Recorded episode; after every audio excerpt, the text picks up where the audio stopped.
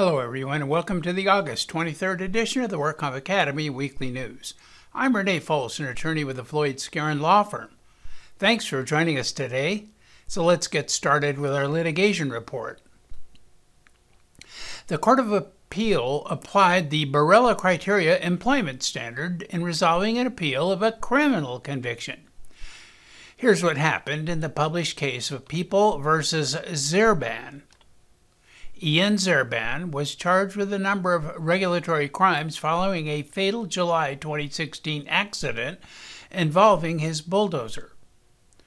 At the time, he had been assisting the California Department of Forestry and Fire at a wildfire in Monterey County.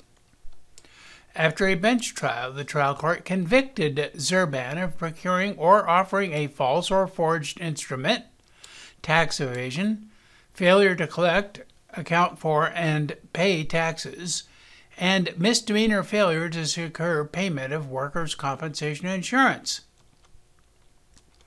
On appeal, Zerban contends that his convictions must be reversed because he did not have an employment relationship with his bulldozer operators, an element of those offenses.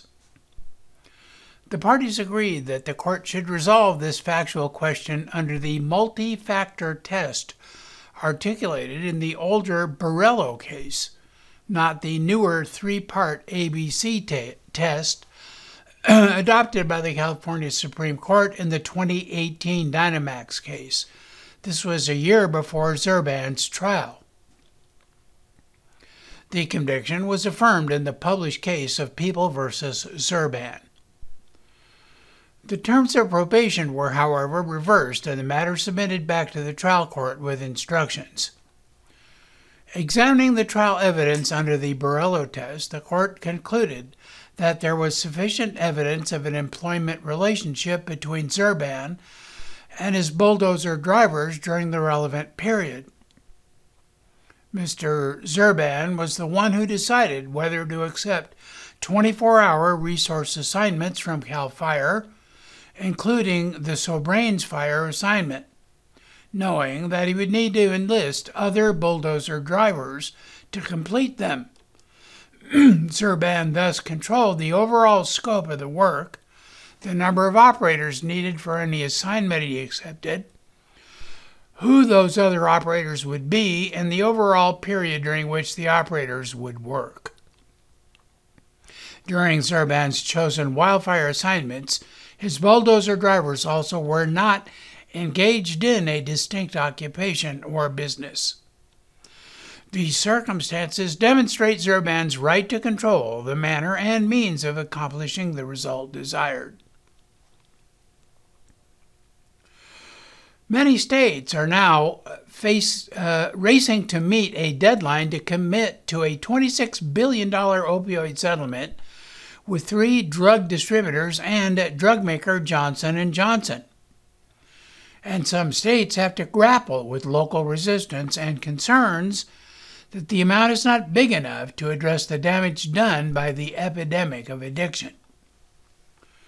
The proposed settlement was unveiled last July 21, kicking off a one month long process for states, counties, and cities to either sign on or reject the deal. States must decide whether to join settlements that call for the distributors to pay $21 billion and Johnson & Johnson to pay $5 billion, money meant to help fund treatment and other services. The settlement's complex formula envisions at least 44 states participating, but ultimately the companies decide whether a critical mass have joined the and whether to finalize the deal.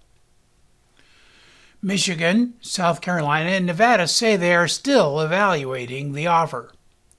In hard hit New Hampshire, the Associate Attorney General said he recently told a judge the state was unlikely to join the deal with Johnson & Johnson, which the state plans to take to trial next year. And now our crime report. A high desert physician remains in federal custody after his arrest Wednesday on charges of illegally dispensing prescriptions for often abused controlled substances, including opioid based medications, during telemedicine sessions with patients from across the United States. 36 year old Dr. Raphael Thomas Malikian, who resides in Llano and Palmdale, and who called his medical practice Happy Family Medicine, was arrested by special agents with the Drug Enforcement Administration. An indictment naming Malikian was unsealed at his arraignment, where he entered a not, not guilty plea and a United States magistrate judge ordered him detained, detained pending trial. His trial is currently scheduled for October 5. The controlled substances that Malikian allegedly distributed were oxycodone, hydrocodone, alprazolam, promethazine, and codeine. The DEA investigation was prompted by multiple reports in 2020 of suspicious prescriptions issued by Dr. Malikian. The indictment alleges specific incidents, including one conducted entirely by way of text message starting in April 2020 and continuing through July 2020. None of the consultations involved any physical exam or diagnostic tests, and the appointments lasted as little as 2 minutes and 20 seconds. The affidavit in support of the search warrants outlines the DEA's investigation, which included various undercover operations in which agents from the DEA and the California Department of Justice posed as patients and received their prescriptions. The DEA agent concluded that Dr. Malikian effectively sells prescriptions for controlled substances to patients upon request, and does so without obtaining a patient's medical history or conducting a physical exam. A DEA investigator also reviewed patient records which showed that Malikian saw patients across the United States and that about 43% of them shared common addresses, email addresses, caregivers, or phone numbers with other patients. According to the affidavit, one of those patients was a convicted narcotics trafficker, and another was stopped at Los Angeles International Airport while carrying over $19,000 in cash and about 1,700 hydrocodone and alprazolam pills. The Labor's Commissioner's Office has reached a $1.6 million settlement with the owners of Z and Y Restaurant in San Francisco, securing compensation for 22 workers for unpaid minimum wages, overtime, split shift premiums, and theft of tips by the left by customers by the owners of the restaurant. Each worker will receive, on average, about $73,000 under this settlement agreement. California law prohibits employers from taking tips left by customers for servers. And under this settlement, the employer will pay workers back all of those stolen tips, totaling over $400,000.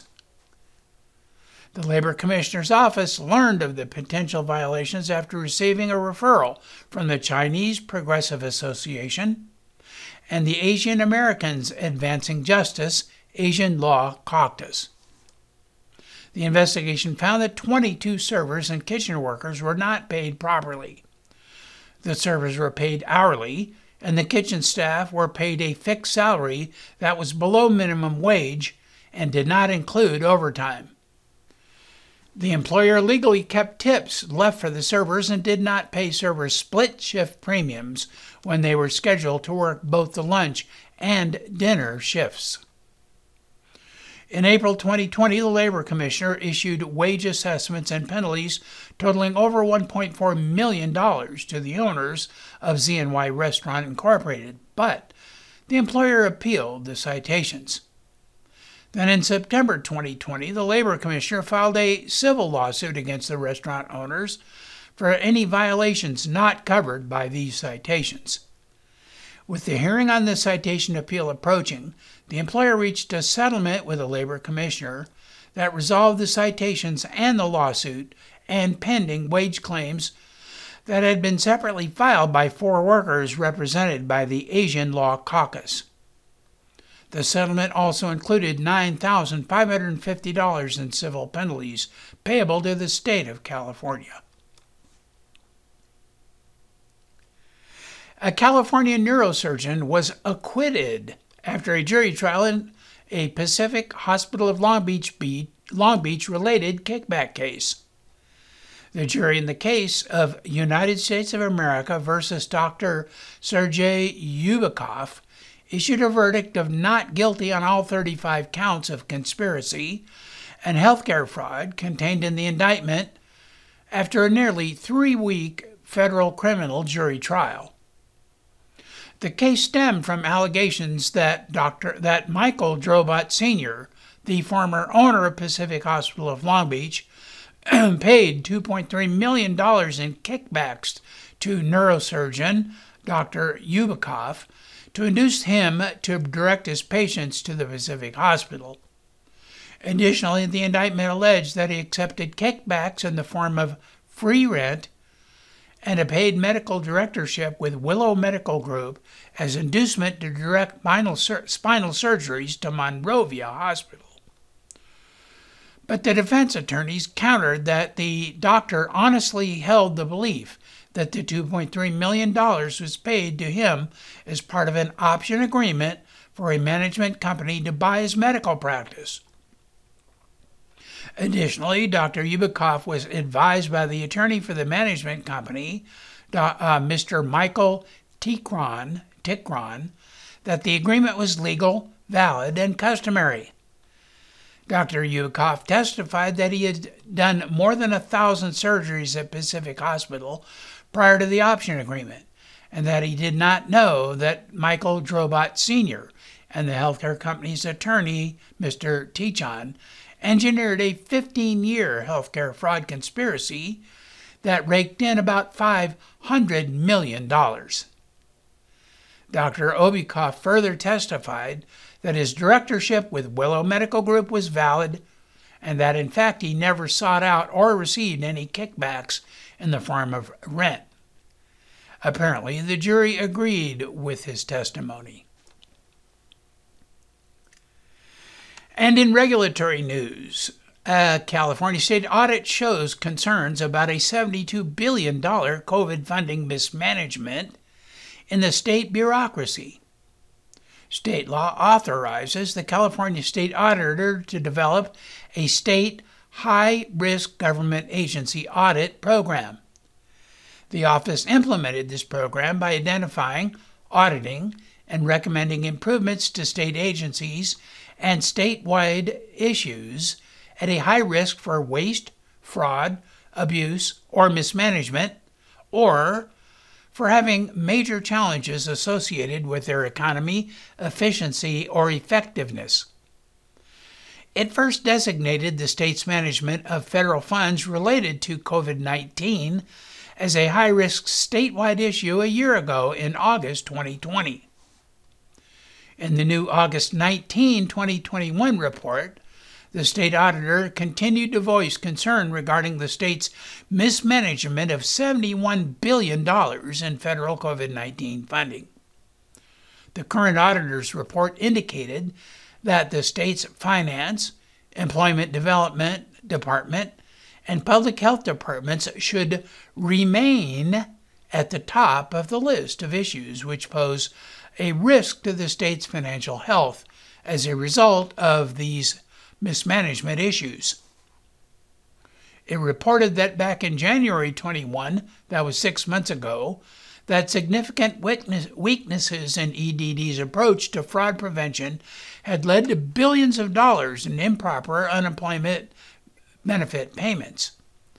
EDD did not take substantive, substantive action to bolster its fraud detection efforts for its un- unemployment insurance program until months into the pandemic, resulting in payments of about $10.4 billion for claims that it has since determined may be fraudulent. Then in September 2020, EDD directed Bank of America to freeze 344,000 debit cards that it used to provide benefit payments to claimants. However, EDD did not have a plan to, in place to ensure that it could unfreeze those accounts found to belong to legitimate claimants, and it has been slow to acknowledge its role in freezing these accounts. The updated August 2021 report in, indicated that these three departments were to be retained on the high risk list. The DWC has issued a notice of public hearing for an update to the medical treatment utilization schedule. The Zoom based public hearing is scheduled for Friday, September 17 at 10 a.m. The proposed evidence based update to the MTUS incorporate by reference the latest ACOEM guideline for low back disorders. Two of the many recommendations in the new ACOEM guideline illustrate the emphasis of early return to work as a treatment objective. The guideline says that many invasive and non invasive therapies are intended to cure or manage low back pain, but no quality evidence exists that they accomplish this as successfully as therapies that focus on restoring functional ability without focusing on pain. In those cases, the traditional medical model of curing the patient does not work well.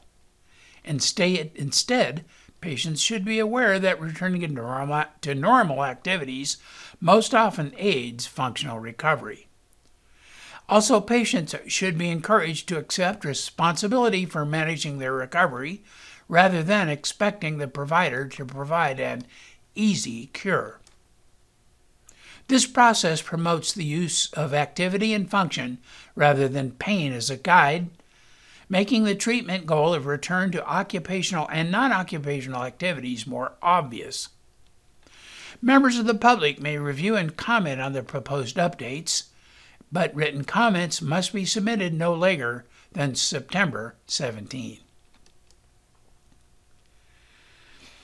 In a scathing report leaked to NBC Bay Area's investigative unit, federal health regulators blasted the Good Samaritan Hospital management for failing to address serious, systemic, and recurring issues that put numerous patients in harm's way. Officials from CMS warned the hospital that it will no longer be paid for taking care of Medicare patients unless the hospital corrects a series of deficiencies outlined in the 65 page report. Health inspectors took aim at the hospital's management, including its chief executive officer, chief medical officer, and chief nursing officer, but also detailed staffing and training issues that led to mistakes and direct injury to patients. Beyond documenting leadership failures at the hospital, inspectors detailed a litany of other issues, including nurse to patient staffing ratios that were out of compliance with the state mandates. The lack of adequate staffing led to overburdened nurses and mistakes in care, including at least 11 missed patient assessments and at least four instances where medications were not administered to ICU patients according to physician orders, according to this report. Officials from Good Samaritan Hospital and its parent company HCA Healthcare have declined multiple interview requests, but they said in a statement that they've submitted a plan for correction that is currently under review by CMS.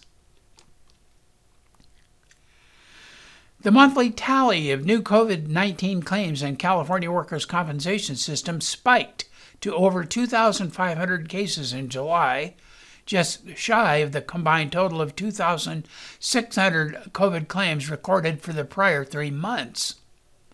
That translates to nearly a four fold increase in one month, the biggest monthly gain since COVID 19 claim volume hit its peak in December 2020. Claims with July, June and July injury dates are still coming in, but the CWCI projections estimate that ultimately the COVID 19 claim count for July will hit 3,872 cases, or 4.8 times the projected total of 811 claims for June. Notably, July was the first full month following the June 15 reopening of the California economy, a move that coincided with a wave of COVID 19 infections fueled by the emergence of the highly infectious Delta variant. The state's reopening plan allowed most businesses to fully reopen and brought many Californians who had been working remotely back into offices and other work sites. July was also the first full month following the June 17 adoption and implementation of revised emergency health and safety standards designed to protect workers from COVID 19. Those standards, adopted following contentious public hearings, apply to most California workers not covered by Cal OSHA's standard for aerosol transmissible diseases. While the recent resurgence of California workers' compensation COVID 19 claims has been broad based, a CWCI analysis of June and July claims data reveals that the extent of this surge varied by region and industry. Much of the July surge in COVID claims occurred in the state's metropolitan job centers, led by Los Angeles County, which accounts for more than a quarter of all jobs in the state. In June, COVID 19 workers' comp claim volume in Los Angeles County had fallen to 128 cases, ranking it behind the Central Valley, the Bay Area, and the Inland, area, Inland Empire Orange County region. But in July, LA County's COVID claim volume soared to 621 claims, nearly five times its June total, and it surpassed every other region of the state. And its share of the statewide COVID claim count rose to 24.1%. The review of COVID claims by industry found that while public safety government workers continued to account for more claims than any other sector, the growth rate was in line with the statewide increase. COVID claims among healthcare workers were also up, increasing from 124 to 456 claims in July. On the other hand, the transportation sector saw the biggest increase in its share of the COVID claims as it went from 59 claims in June to 352 claims in July, a six fold increase. That moved it ahead of both the retail and the food service sectors. And in other news, in an online event, Elon Musk, Tesla's CEO, announced some projects for the future, including a prototype of humanoid robot that should arrive in prototype form by next year. This is TeslaBot, a prototype that will be the beginning of the creation of a machine that will, he says, replace workers in many tasks that are repetitive, dangerous, or boring. While Musk only presented an image of the robot during the event, the company already has a solid vision of what the machine will look like. He underscored that the robot will be friendly, and at a mechanical and physical level, he said, you can easily run away from and most likely overpower. It will stand about 5 foot 8 inches tall and weigh 125 pounds thanks to the use of lightweight materials for its body. With a screen for a face that will be used to display useful information. The machine will be able to move with a top speed of 5 miles an hour, which is just a bit faster than the average human walking speed, and will have the capacity to carry loads of up to 45 pounds. It will be designed to do various dangerous and repetitive tasks for humans and navigate our world without having to be fed step by step instructions. Musk said it should be able to follow simple commands like, please pick up that bolt and attach it to the car with that wrench. It should also be able to get groceries for owners and perform other menial tasks. Musk mused about a universal basic income and a world in which physical work will be a choice. If you want to do it, you can, but you won't need to. And with that story, that is all of our news and events for this week. Please check our website daily for news updates, past editions of our news, and much more. And remember, you can subscribe to our weekly news podcasts and special reports using your iPhone, iPad, or Android device by searching for the WorkComp Academy with your podcast software. And we also publish our daily news, our podcast, and other utilities on our free WorkCompApps.com smartphone app. Again, I'm Renee Foltz with Floyd, Skeren, Manukian, and Langevin. Thanks for joining us today. Please drop by again next week for more news.